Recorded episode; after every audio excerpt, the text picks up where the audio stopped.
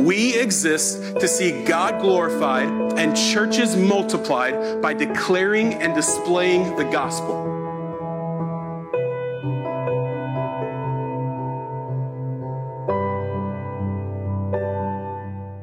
Sometimes it's good to just commit, you know?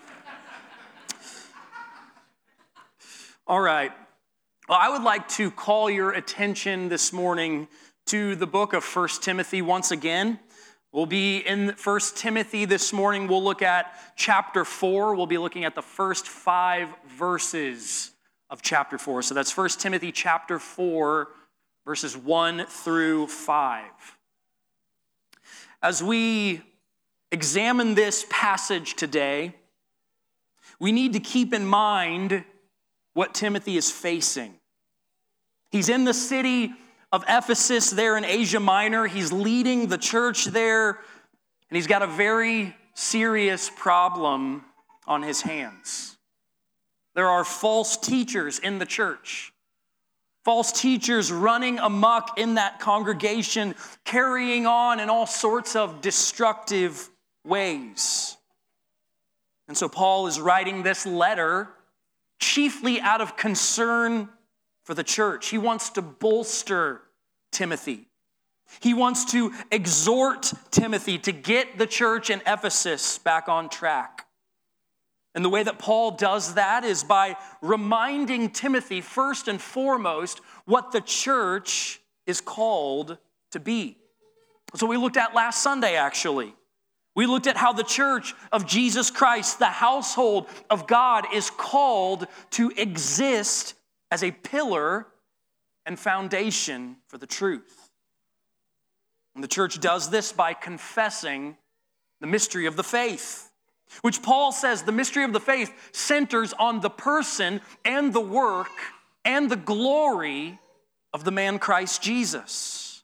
That's, that's our mission as the people of God. In all that we do, we are to confess Christ and Christ alone. So here in 1 Timothy, you actually have two things, two things that are in direct conflict with each other. On the one hand, you have the mission of the church, which is, like I said, to confess Christ. And then on the other hand, you have false teachers. And these false teachers are undermining that confession. And this conflict here, it, it reaches a fever pitch of urgency in our passage for today. The end of chapter three, if you remember, it culminated with the confession of the mystery of godliness. And, and what this does is it makes Paul more forceful, it makes him more explicit in his condemnation of the false teachers. Because Paul knows that it is this mystery that is at stake. The church stands to lose the very substance of his confession. And so, Paul wants Timothy to treat this situation with the seriousness that it so deserves, which is why he writes as he does here at the beginning of chapter 4. Let's read these verses together. 1 Timothy chapter 4, starting in verse 1.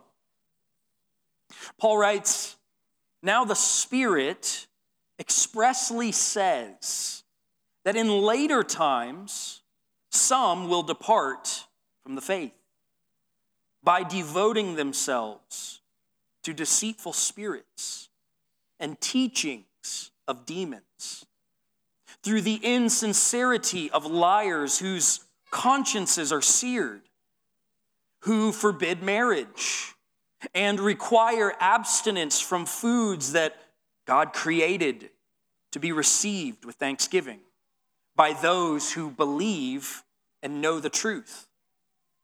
For everything created by God is good, and nothing is to be rejected if it is received with thanksgiving, for it is made holy by the word of God and prayer.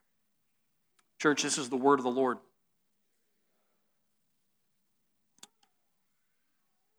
If you've ever thought that Christianity was about always being nice and never saying anything hard. if you ever thought that Christianity was about being like Ned Flanders from The Simpsons? It's a passage like this that shatters that illusion. The words, the language that Paul is using to describe the false teachers here, it is very intense language. These are highly damning words. And from the get go, we see that this isn't, this isn't something that Paul is just making up because he wants to sound like a hardline fundamentalist. Paul isn't pulling this out of thin air, it's not just his opinion. No, Paul starts out by saying that the Holy Spirit made it clear that this is exactly what would happen. The Spirit who searches the depths of God, the Spirit who knows the mind of the Lord, this Spirit clearly revealed to Paul that there were some who in later times would depart from the faith. Some in the church would become apostate.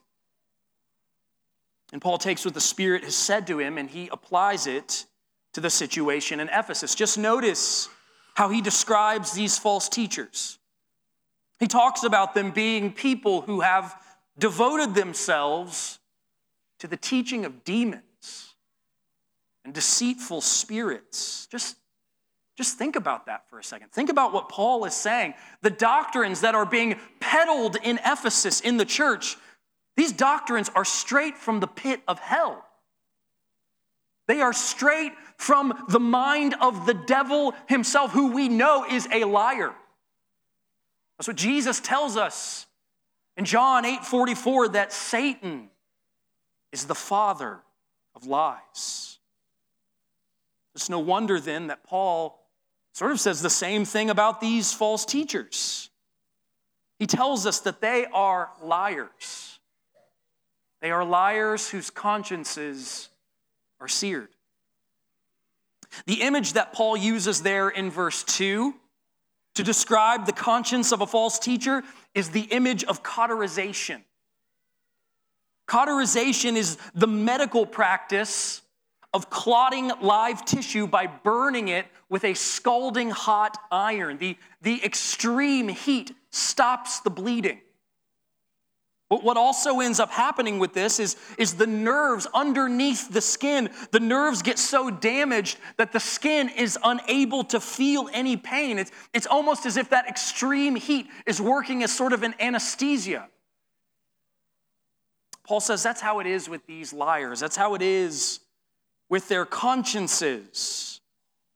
The consciences of these false teachers are cauterized beyond the point of being able to feel anything at all. And this could be seen, it was clearly evidenced in their insincerity or their hypocrisy. That's the word that Paul uses in verse 2. He says these false teachers were toxically hypocritical. They were toxically hypocritical because they preached one thing and then turned right around and practiced another. Let's look at what they preached, verse 3. They were forbidding marriage and requiring people to abstain from foods that Paul says God created to be received with thanksgiving.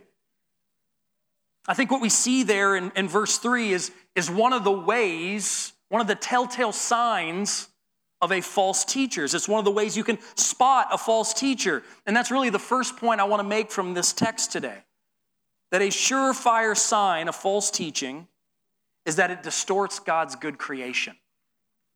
A surefire sign of false teaching is that it distorts God's good creation. Of course, it's not the only form of false teaching out there. Right? There are, there are other kinds of deceitful, demonic doctrines circulating in the world around us. But at the same time, it needs to be recognized that this is a form that false teaching will often take. And it can happen in one of two ways. There are two ways that false teachers distort God's creation. The first way this happens is that creation is worshiped instead of the Creator. This is what Paul talks about in Romans chapter 1, where he says that humanity, claiming to be wise, became foolish. They exchanged the glory of the immortal God for images resembling created things. Paul tells us that this is why God has turned them over to the lusts of their own hearts. God allows them to continue in their impurity since they have exchanged the truth about Him for a lie. This is our great sin. It's the great sin of humanity that we have worshiped the creation instead of the Creator. And if you follow the logic of Paul's argument, in Romans 1. You see that when this happens, when creation is worshiped and idolized, people end up following after their most carnal impulses. False teaching is often accompanied by off the rails hedonism. This primarily takes three forms it takes the form of the worship of money, the worship of sex, and the worship of power money, sex, and power. We see the worship of these three things everywhere in the world around us. When you look at the Kansas City skyline, have you ever noticed that the biggest, most impressive buildings in our city are financial institutions? Now, there's nothing wrong with financial institutions per se. Money is not inherently sinful, but the worship of money most certainly is. This is what Paul will say later in 1 Timothy that the love of money, the, the worship of money, is the root of all evil.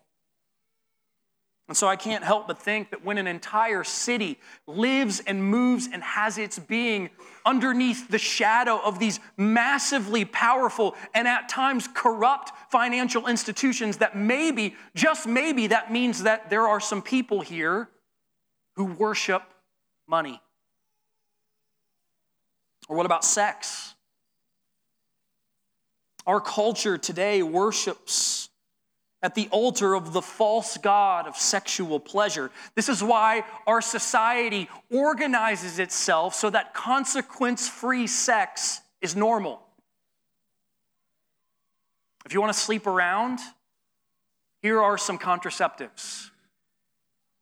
And if those contraceptives happen to fail you, well, you can always get an abortion. And if, if you're racked with guilt over having an abortion, well, I know of a great dispensary. You can get everything you need to numb your guilty conscience so that you can keep sleeping around and doing whatever you want. Friends, that is the moral and social infrastructure of a culture that worships sexual hedonism. Again, just like money, sex is not evil in the right context, in the proper context, human sexuality is a good thing. It's a gift. It was God's idea. But when the good gift of sex becomes the false God of sex, it destroys everything. And then there's power. History shows that there is no limit to what people will do to have power over others. Political ideologies have been developed. Billions of dollars have been spent. Costly wars have been fought and lives have been violently taken, all for a lust of power. Of course, this shouldn't surprise us. We were made to exercise dominion. When God created Adam and Eve, He gave them agency and power to rule over the earth. And listen, that was a good thing. That was a good thing. But just like with everything else in a sinful world, that good thing has become warped and perverted. Our good dominion, when it is worshiped instead of God, it gets turned into something harmful and bloody. And so it is that a thing that was meant to make the world better actually ends up making the world worse. But then again, that's what happens when we worship created things instead of the Creator. We take something that was supposed to be good, that was intended by God to be good, and we turn it upside down and inside out, and it becomes something evil. Because this is so often the case, it has led many people to embrace the second distortion of created things. The second way that false teaching distorts God's good creation is by despising it. If worshiping the creation has been the great temptation of the world, then despising creation has been the great temptation of the church. Down through the ages, believers have looked at what the world is doing. They, have looked at all the, the hedonism and the idolatry and the excess, and, and we've concluded that's not for us, right? That's, that's not how, how God wants us to live. We need to avoid that. But what we've ended up doing is we've ended up embracing an error of a different sort where we treat the created world like it's something icky and vulgar something that, that needs to be avoided or escaped. And if you don't think this is a very real tendency in the church, well, just look at our history. I mean, is it any wonder that for centuries, the Roman Catholic Church has required its priests, its nuns, its monks to remain celibate? This is because there has been this, this picture in the imagination of Christendom that says that, that people who don't get married are more holy than people who do get married. People who withdraw from the world, people who shun the goods of human society, people who recoil from the gifts of creation, these are the people who, who really know what it means to be devoted to God.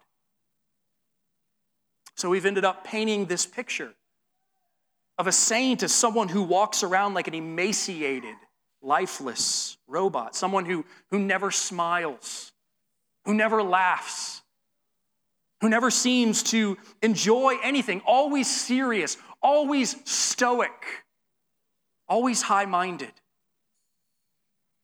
Friends, that is not the Christian life. It's actually a distortion of the Christian life because it's unchristian to act as if devotion to God requires you to abstain from the blessings that God Himself has given so generously in His creation. And yet, that's the exact thing that the false teachers in Ephesus were requiring. That's the doctrine they were hanging their hat on. They were peddling this holy, holy people don't get married. Oh, and here's this list of food. Yeah, holy people stay away from those foods. And you know how holy someone is? By the level to which they despise these created realities. Friends, this, this false doctrine is why Paul says in verse 2 these people are known for their hypocrisy. Because if you look at the two ways that false teaching distorts creation, the false teachers in Ephesus were practicing the first one while preaching the second. They were publicly teaching that is, it's, it's holy to abstain from the, the good things of creation. It's holy to despise created realities. But when it came to what they were actually doing and practicing behind the scenes, it was a completely different story. They were incredibly indulgent you remember a, few weeks back when I was preaching on the office of overseer, I mentioned that the Ephesian false teachers were promiscuous.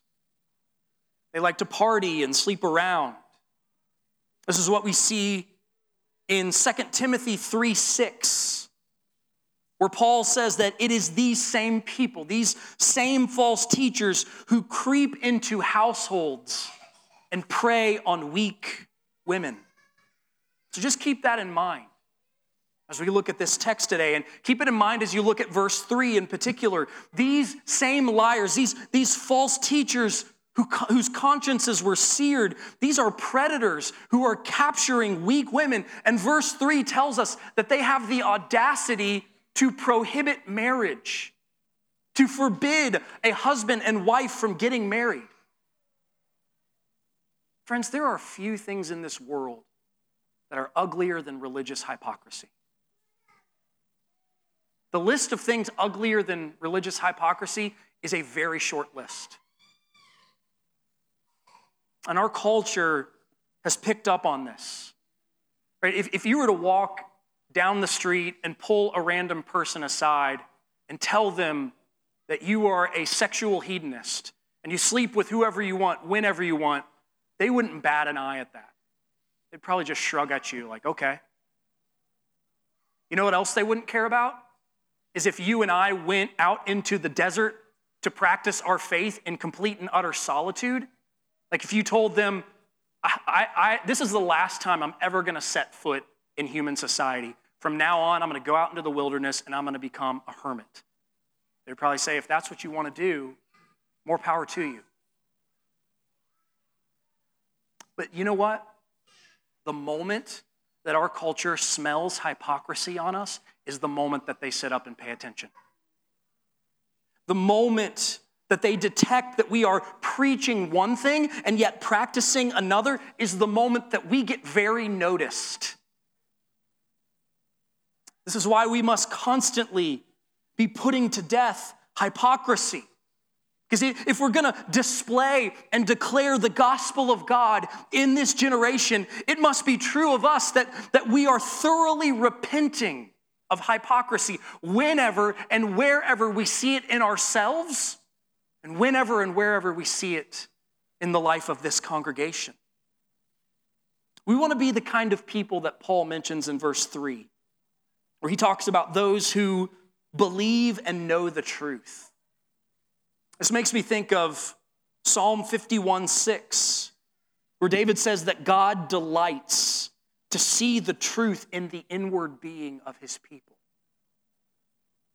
What David is, is talking about there actually relates to a major point of contrast in this passage we're looking at. And the contrast is this on the one hand, you have those false teachers who are hypocritically distorting the created order, but then on the other hand, you have true believers those who believe and know the truth.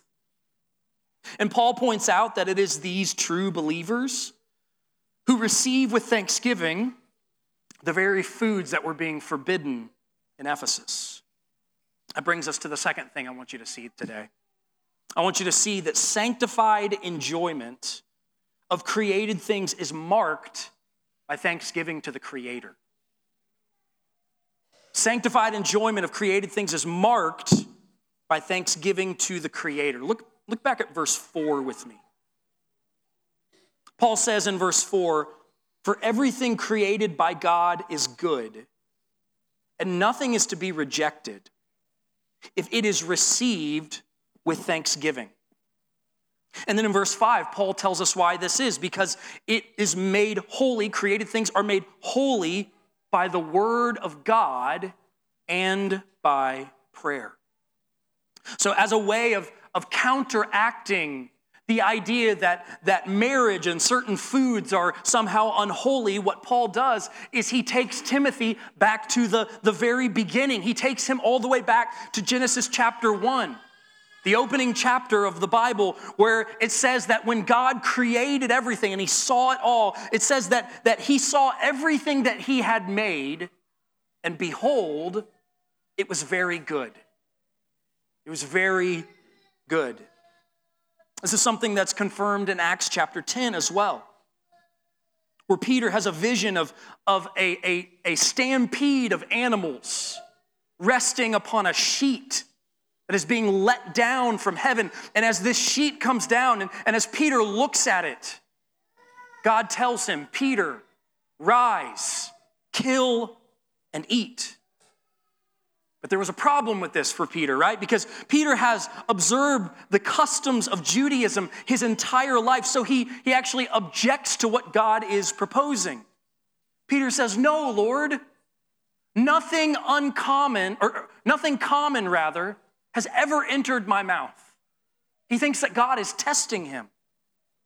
And yet, even as Peter stridently objects, God continues to affirm the goodness of creation. He tells Peter, Do not call common what I have called clean. This is why Paul, as a good Jewish man, is able to say what he says in verse 5 that everything created by God is made holy by the word of God. It's because God affirms his creation. He looks upon all that he has made and he says, It is very good. That is the final word on the subject. The created order is sacred. There is not one square inch of this world that is meant to be despised or rejected by us as believers. Another reason we know that it is true that God affirms creation is the incarnation of his Son. Last week we heard from chapter 3, verse 16, about how Jesus was manifested in the flesh. This is something that the Gospel of John also tells us that the eternal Word, who was with God in the beginning and who himself is God, he did something that the church has been trying to understand for thousands of years. That eternal Word became flesh and he dwelled among us. He, he took unto himself a physical human body.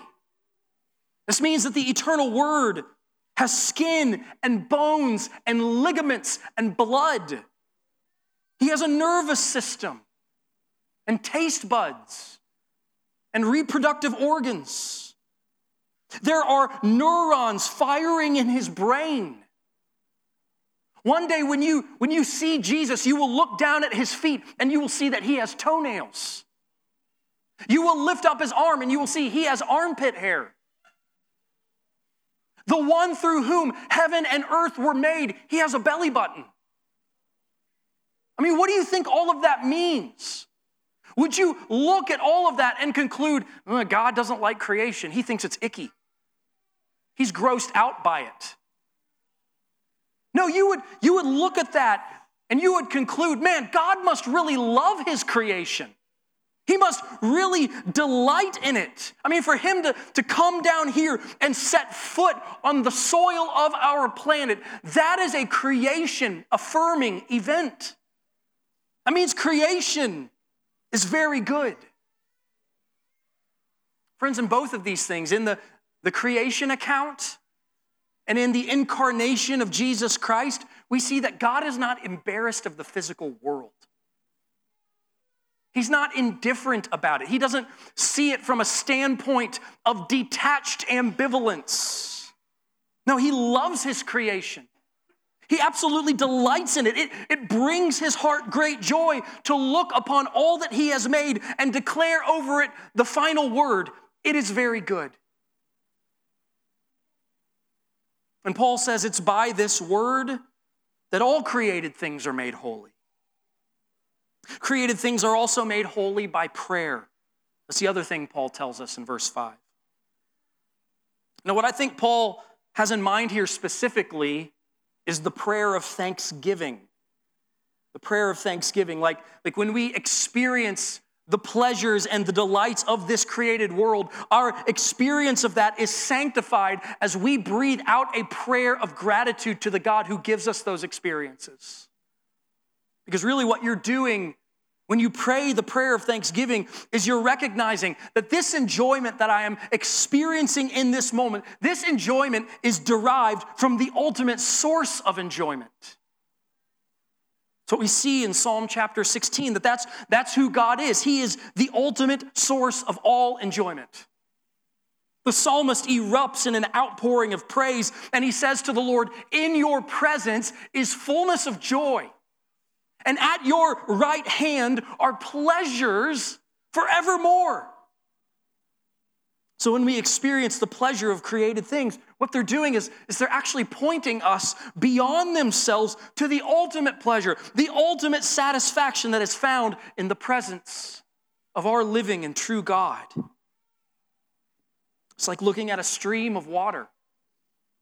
And you know that that stream is wonderful. It's lovely. But at the same time, you know that if you follow that stream far enough, it's going to lead you to the ocean. It's like looking up at the clouds and you see the beams of light breaking through, and you're like, wow, look at those beams. That's stunning. But at the same time, you know that those beams are just indicative of something greater that has passed those clouds. There's, something beyond them. And the, the beams are just a whisper of the radiance of that greater thing. And the prayer of thanksgiving is the language of a heart that recognizes this. It's the language of a heart that knows that every good thing is but a whisper of a greater reality. And it reminds us that all the wonderful things in this world that we can see and hear and smell and taste and touch, all of it came from somewhere. It would be better to say that it came from someone. There's this song by Andrew Peterson that for me is, is probably one of the most moving songs I've ever heard. It's the very last track from his album, Light for the Lost Boy. And the lyrics of the song go like this. At one point in the song, Peterson sings these words Don't you ever wonder why, in spite of all that's wrong here, there's still so much that goes so right and beauty abounds? Because sometimes when you walk outside, the air is full of song here. The thunder rolls and the baby sighs and the rain comes down. And when you see that spring has sprung and it warms you like a mother's kiss, don't you want to thank someone? Don't you want to thank someone for this? Paul tells us that to follow that impulse that Peterson is talking about, to, to follow by faith in Christ, the longing to give thanks to the giver of these gifts of life that we are experiencing every day. That's how we rightly live in this world.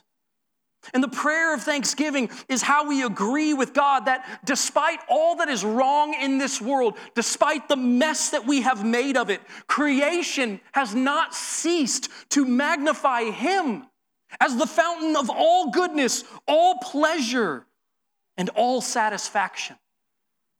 Emmaus, that is, that is the God you worship this morning. It's the God of whom Psalm chapter 36 says that each day the children of man feast on the abundance of his house. We drink from the river of his delights, for with him is the fountain of life. And in His light do we see light. So, with all of that said, I want to end this sermon this morning by giving you three pastoral charges. Three pastoral charges. The, uh, the, the catchphrase of the nihilist has been said a million times, and you've, you've probably heard it more times than you can count. It goes, Eat drink, and be merry, for tomorrow we die. One day your body's going to go into the ground, and that's going to be it. There's nothing after that. So you might as well wring everything out of life that you can get. But this past week, I was listening to one Bible teacher talk about this passage here in 1 Timothy 4, and this Bible teacher put a spin on this nihilistic catchphrase. He said that the point that Paul is making in this passage is he's telling us to eat, drink, and get married, for tomorrow we live. And so, with these three pastoral charges, that's, that's what I'm going to exhort you to do eat, drink, and get married, for tomorrow we live. So, let's start with eat and drink. Emmaus, I want to exhort you to feast often with the people you love. Feast often with the people you love. I challenge you this week to gather with others around a table. Spread that table with the best food that you can make. And as the sight and the, the smell of that food wafts over the room and it engages your senses, take a moment. Lift your heart to God with a prayer of thanksgiving. Or as our parents used to tell us, say grace. Say grace. Pour out words of, of gratitude and, and praise for the kind providence of God that has placed the food on that table for you. Make it a holy moment. And then take that holy moment to the next level by enjoying that meal to the fullest. Place that food in your mouth and let the flavors of it just wash over your taste buds. Delight yourself in the tastes. Rejoice over each texture. Fill your belly until you cannot possibly take another bite. And don't worry, if you're worshiping with every bite, it's not gluttony.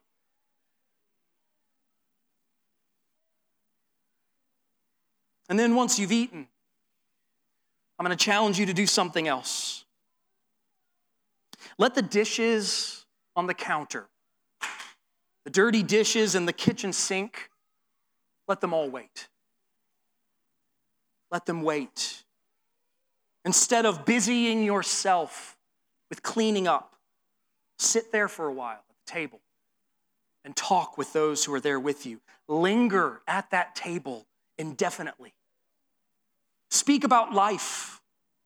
Speak about your day. Talk about your joys and your struggles. Tell stories and jokes. Make each other laugh. Look someone in the eye and tell them how much they matter to you. Just be present with those you love. A few weeks ago, our family watched the Disney Pixar movie Ratatouille. And the main character of the movie is a rat, believe it or not, named Remy. Remy loves to cook. And he ends up being the unlikely culinary mastermind at a famous restaurant in Paris. But there's a foil in the movie.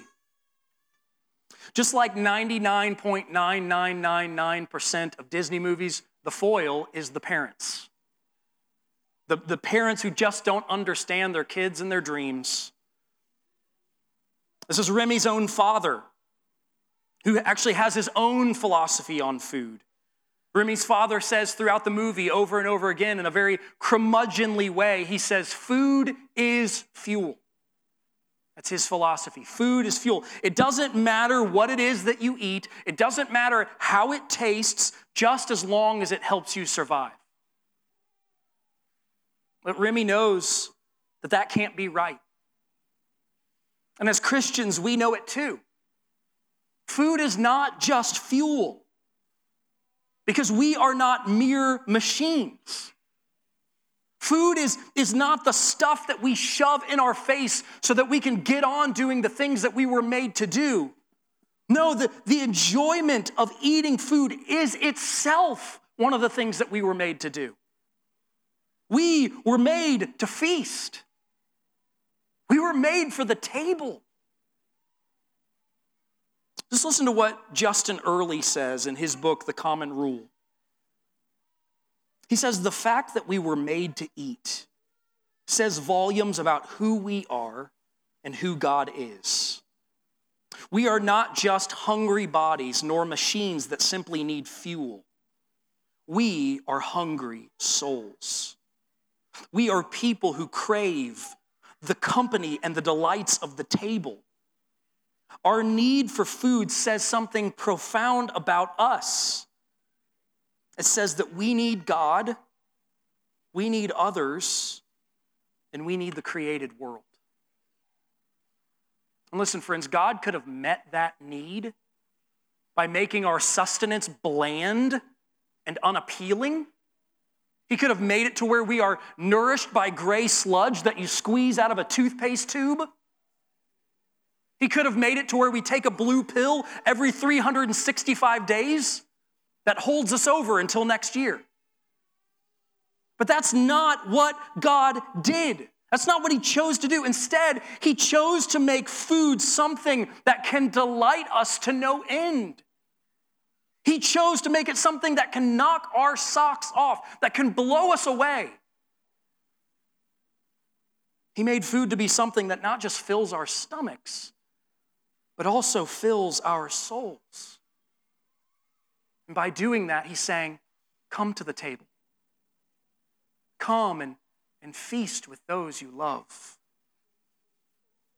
Speaking of love, here's the second charge I want to mention get married. celebrate the union of husband and wife as a fundamental gift to the world. Hebrews 13 4 tells us that marriage is to be held in honor by all. Marriage should be honored because marriage is a gift. It's a gift that God has, has given us that should be prized and valued and esteemed by every Christian, regardless of their marital status. Let's listen to what Ray Ortlund says. He tells us that marriage is to be honored and lifted up and protected among all believers, not only among married believers. It is the God defined institution of marriage not only my own personal marriage that I am to esteem. Every believer has something personally wonderful at stake in the sacred reality of marriage. All churches have a gospel motivated obligation actively to teach and honor and promote marriage.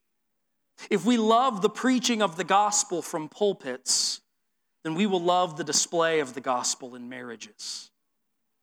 Churches must not be neutral or casual about what so rejoices the heart of God. As the sexual revolution destroys lives, as it erodes cultures, it is the church's delight in the sacred gift of marriage that will shine as a beacon of holiness in a dark world. This is why the church should encourage young people to get married, start a family, start a life together. Give yourself to a godly spouse as long as you both shall live. This is why Christians who are already married should do everything they can to pursue wholeness and health with their spouse. I want to say to the married couples in the room it is good and holy for you to have sex with your spouse on a regular basis. That's a sermon application you're not going to forget.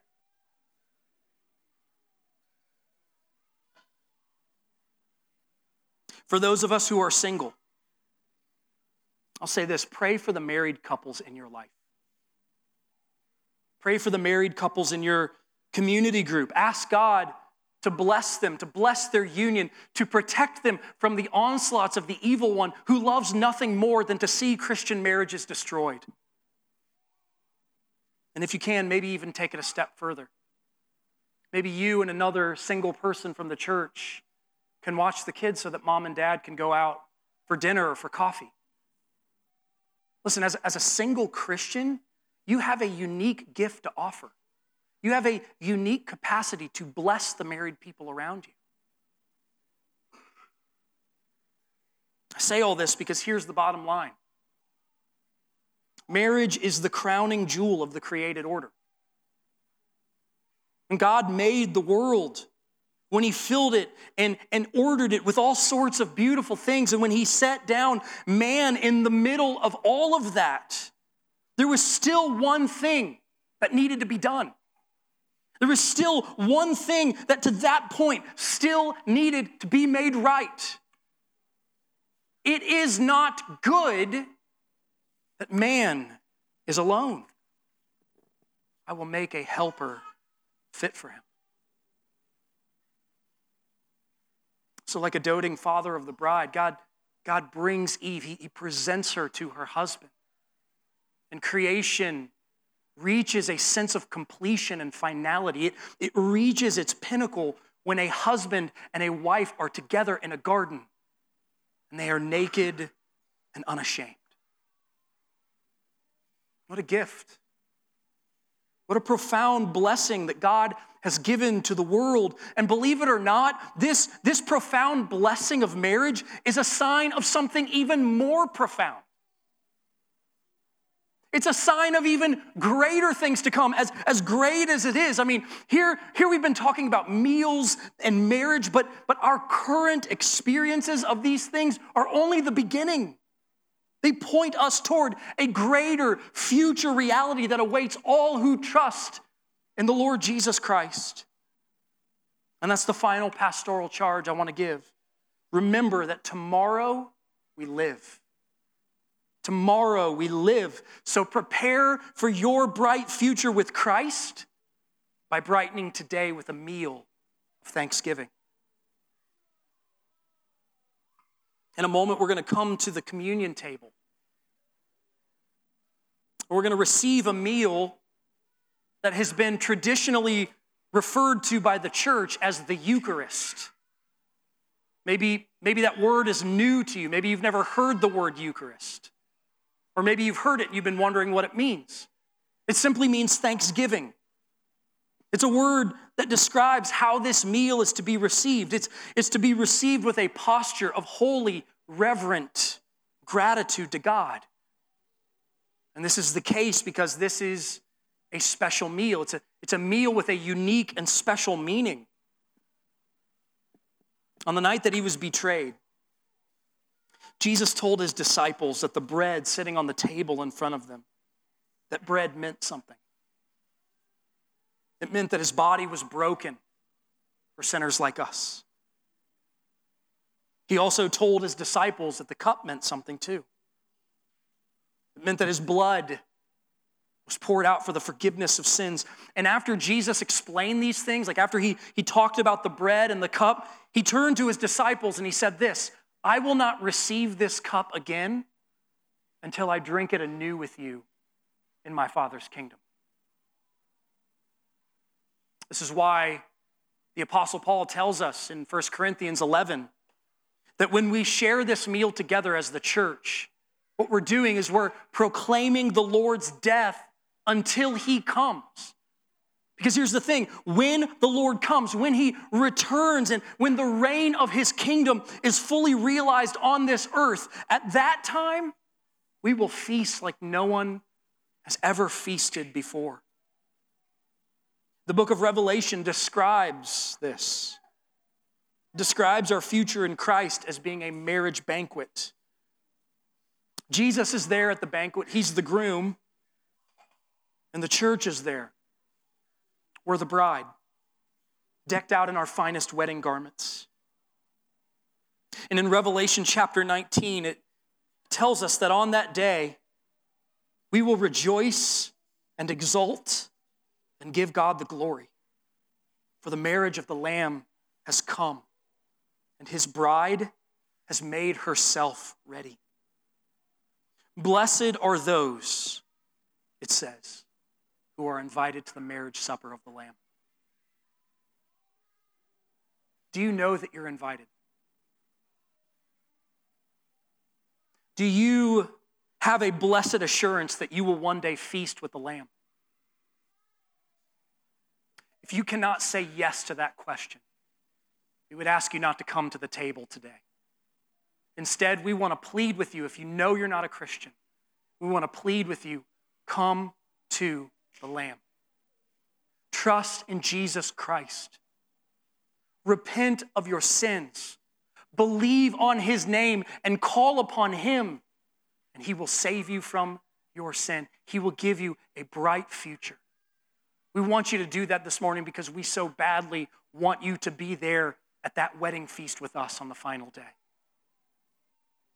For those of us who do know they're invited to that feast, in a moment I'll ask you to come down the aisle on this side of the room. We'll begin in the front row and we'll move to the back of the room. You just come down this aisle, come around the front in a single file line. That'll just help with traffic flow. You can come and get your elements here at the table. Then, after we've received communion together, we'll do what we always do. We'll sing a final song and then we'll be dismissed. But before we come to the table, let's lift our hearts to God and thank Him. Would you pray a prayer of thanksgiving with me?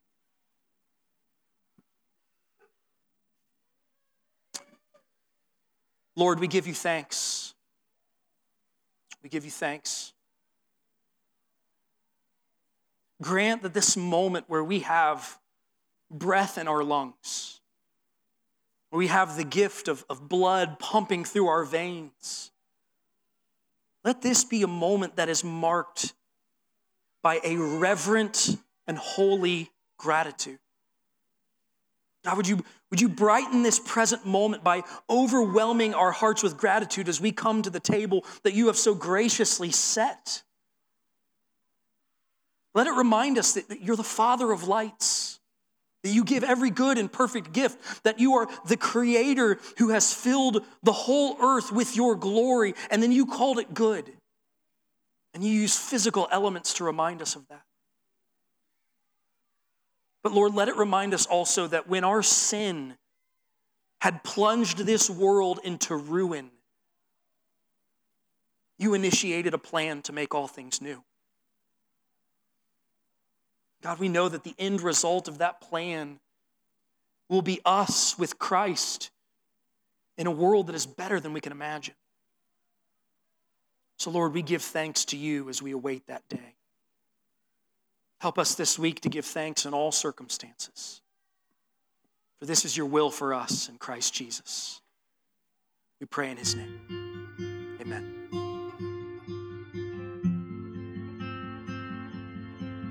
Thank you for listening to audio from Emmaus KC, located in Kansas City. For more information about Emmaus KC, please visit us online at www.emmauskc.com.